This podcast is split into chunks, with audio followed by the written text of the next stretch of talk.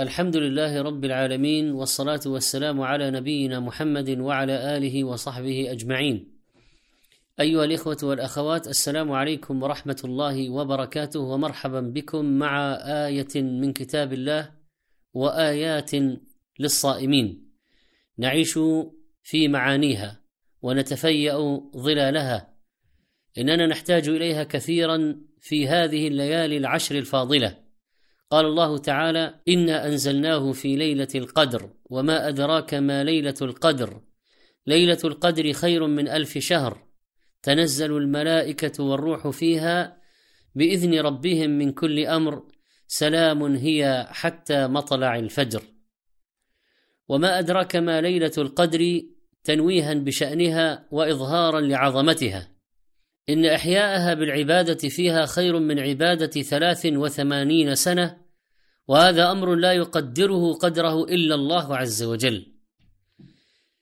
إن النبي صلى الله عليه وسلم قد عرضت عليه أعمار أمته في أعمار الأمم من قبلنا فتقاصر أعمارنا فمن رحمته بأمته وإرادة الخير لهم طلب من ربه تبارك وتعالى أن يعوضهم عن قصر اعمارهم بالنسبة لمن سبقهم فأعطاه عز وجل هذه الليلة. تصور أيها الأخ المسلم أيتها الأخت المسلمة تفكر تفكري تدبر وتدبري في هذه القضية العظيمة عندما نعطى عمر معمر في كل سنة من سنوات حياتنا. في كل سنة في العشر الأواخر نوهب ونعطى عمر إنسان معمر أكثر من ثلاث وثمانين سنة. كيف نعطى هذا إذا أصبنا ليلة القدر كأننا عبدنا الله في أكثر من ثلاث وثمانين سنة. فالله أكبر. ما أعظم هذا الفضل؟ ما أعظم هذا الأجر؟ ما أعظم هذا الكرم؟ يا له من رؤوف رحيم كريم عز وجل. وقد أعطانا هذه الفرصة الكبيرة. تنزل الملائكة والروح فيها بإذن ربهم.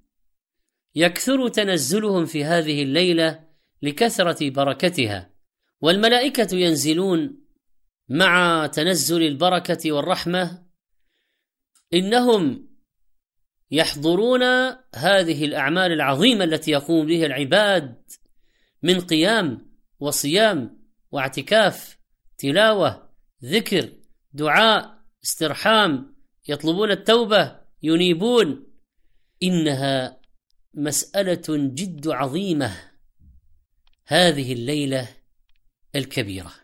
القدر الشرف والمقام يقال فلان عظيم القدر. فتكون إضافة الليلة إلى القدر من باب إضافة الشيء إلى صفته.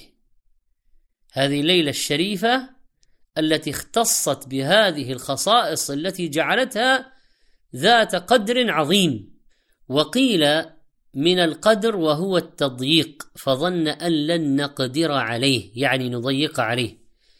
فعلى هذا المعنى تكون ليلة القدر من خفائها وضيق علم العباد عن معرفة تعيينها. وقال الخليل بن أحمد سميت ليلة القدر لأن الأرض تضيق بالملائكة لكثرتهم في تلك الليلة. وقد أخبر النبي صلى الله عليه وسلم في الحديث الصحيح أن الملائكة تلك الليلة في الأرض أكثر من عدد الحصى. وقيل القدر بمعنى القدر من التقدير والتدبير فتكون إضافتها من باب إضافة الظرف إلى ما يحويه.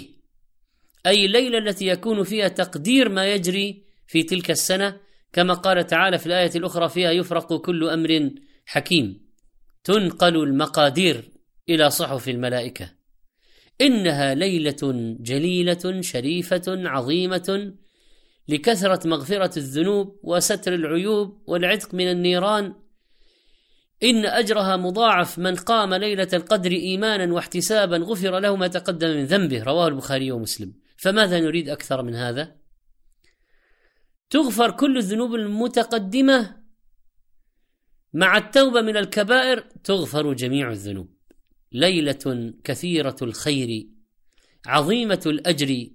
اختارها الله لبدء تنزل القرآن. إن من الغفلة الشديدة أن تفوت علينا. إن المحروم حقا من فاتته هذه الليلة.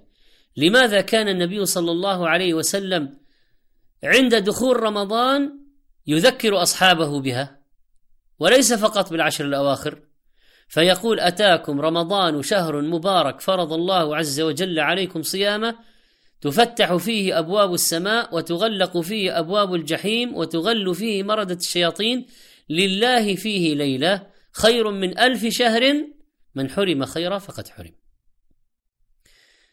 لماذا كان النبي عليه الصلاة والسلام يعتكف العشر الأواخر؟ لأجل إصابة ليلة القدر. ولذلك فإن ترجي ليلة القدر والسعي لمعرفتها وإصابتها والحرص على ذلك والاجتهاد في هذه العشر إنه يدل على قوة الإيمان. قالت عائشة رضي الله عنها يا رسول الله أرأيت إن علمت ليلة القدر ما أقول فيها؟ قال قولي اللهم إنك عفو تحب العفو فاعف عني.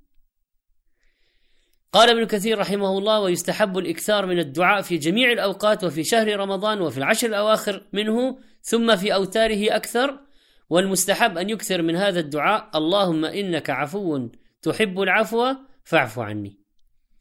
لم ينكر النبي صلى الله عليه وسلم على عائشة قولها أرأيت إن علمت ليلة القدر. معنى ذلك أنه يمكن أن يعرفها غير النبي صلى الله عليه وسلم. بماذا؟ بمنام ورؤية صالحة برؤية بعض آثارها وعلاماتها أو أنوارها بشيء يقذفه الله في قلب بعض العباد أن هذه هي ليلة القدر قد يكون. لكن المهم هو الاجتهاد في العبادة. وحتى لو الإنسان ما انكشف له أي شيء ماذا يفعل؟ إنه يتعبد في هذه الليالي جميعا رجاء إصابة ليلة القدر. هذه الليلة العظيمة أشهر آياتها وعلاماتها تعرف بعد انتهائها لأن النبي صلى الله عليه وسلم أخبر عن بعض آياتها وعلاماتها. فقال ليلة برجه منيرة. وقال الشمس تطلع صبيحتها كالطشت لا شعاع لها. وقال عليه الصلاة والسلام ليلة القدر سمحة طليقة لا حارة ولا باردة تصبح الشمس صبيحتها ضعيفة حمراء. وطلقة يعني سهلة طيبة. لا حارة ولا باردة فهي معتدلة. وفي رواية أخرى ولا يرمى فيها بنجم. إن الشياطين مصفدة. والشهب لا تهبط في هذه الليلة. وقال عليه الصلاة والسلام ولا يرمى فيها بنجم في رواية. وأيضا قال أن تطلع الشمس لا شعاع لها يعني في صبيحتها. وقال تصبح الشمس صبيحتها ضعيفة حمراء. قال زر بن حبيش وهو يسمع أبي بن كعب. يحلف لا يستثني. أنها ليلة سبع وعشرين. قال بأي شيء تقول ذلك يا أبا المنذر؟ قال بالعلامة أو بالآية التي أخبرنا رسول الله صلى الله عليه وسلم أنها تطلع يومئذ لا شعاع لها. فليس لها هذا الوهج المعروف عند طلوعها المعتاد. قال مثل الطست حتى ترتفع. فإذا ارتفعت عاد إليها وهجها المعتاد. أما من حين طلوعها إلى ارتفاعها ضعيفة حمراء مثل الطست مستديرة واضحة. يا ليلة القدر للعابدين اشهدي. يا أقدام القانتين اركعي لربك واسجدي. يا ألسنة السائلين جدي في المسألة واجتهدي. ليلة القدر عند المحبين ليلة الحظوة بأنس مولاهم وقربه.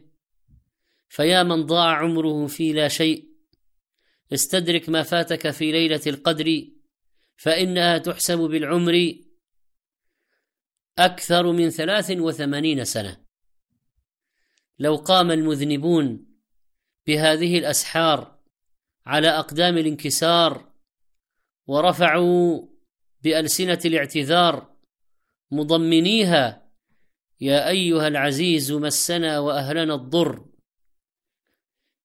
لا صدر لهم توقيع لا تثريب عليكم اليوم يغفر الله لكم وهو أرحم الراحمين. اللهم إنا نسألك أن توفقنا لإصابة ليلة القدر يا رب العالمين. وأن تجعلنا فيها ممن كتبتهم من عتقائك من النار. اللهم أعنا على ذكرك وشكرك وحسن عبادتك. واعف عنا يا عفو. وصلى الله وسلم على نبينا محمد. والسلام عليكم ورحمة الله وبركاته. كنتم مع آيات للصائمين. لفضيلة الشيخ محمد صالح المنجد.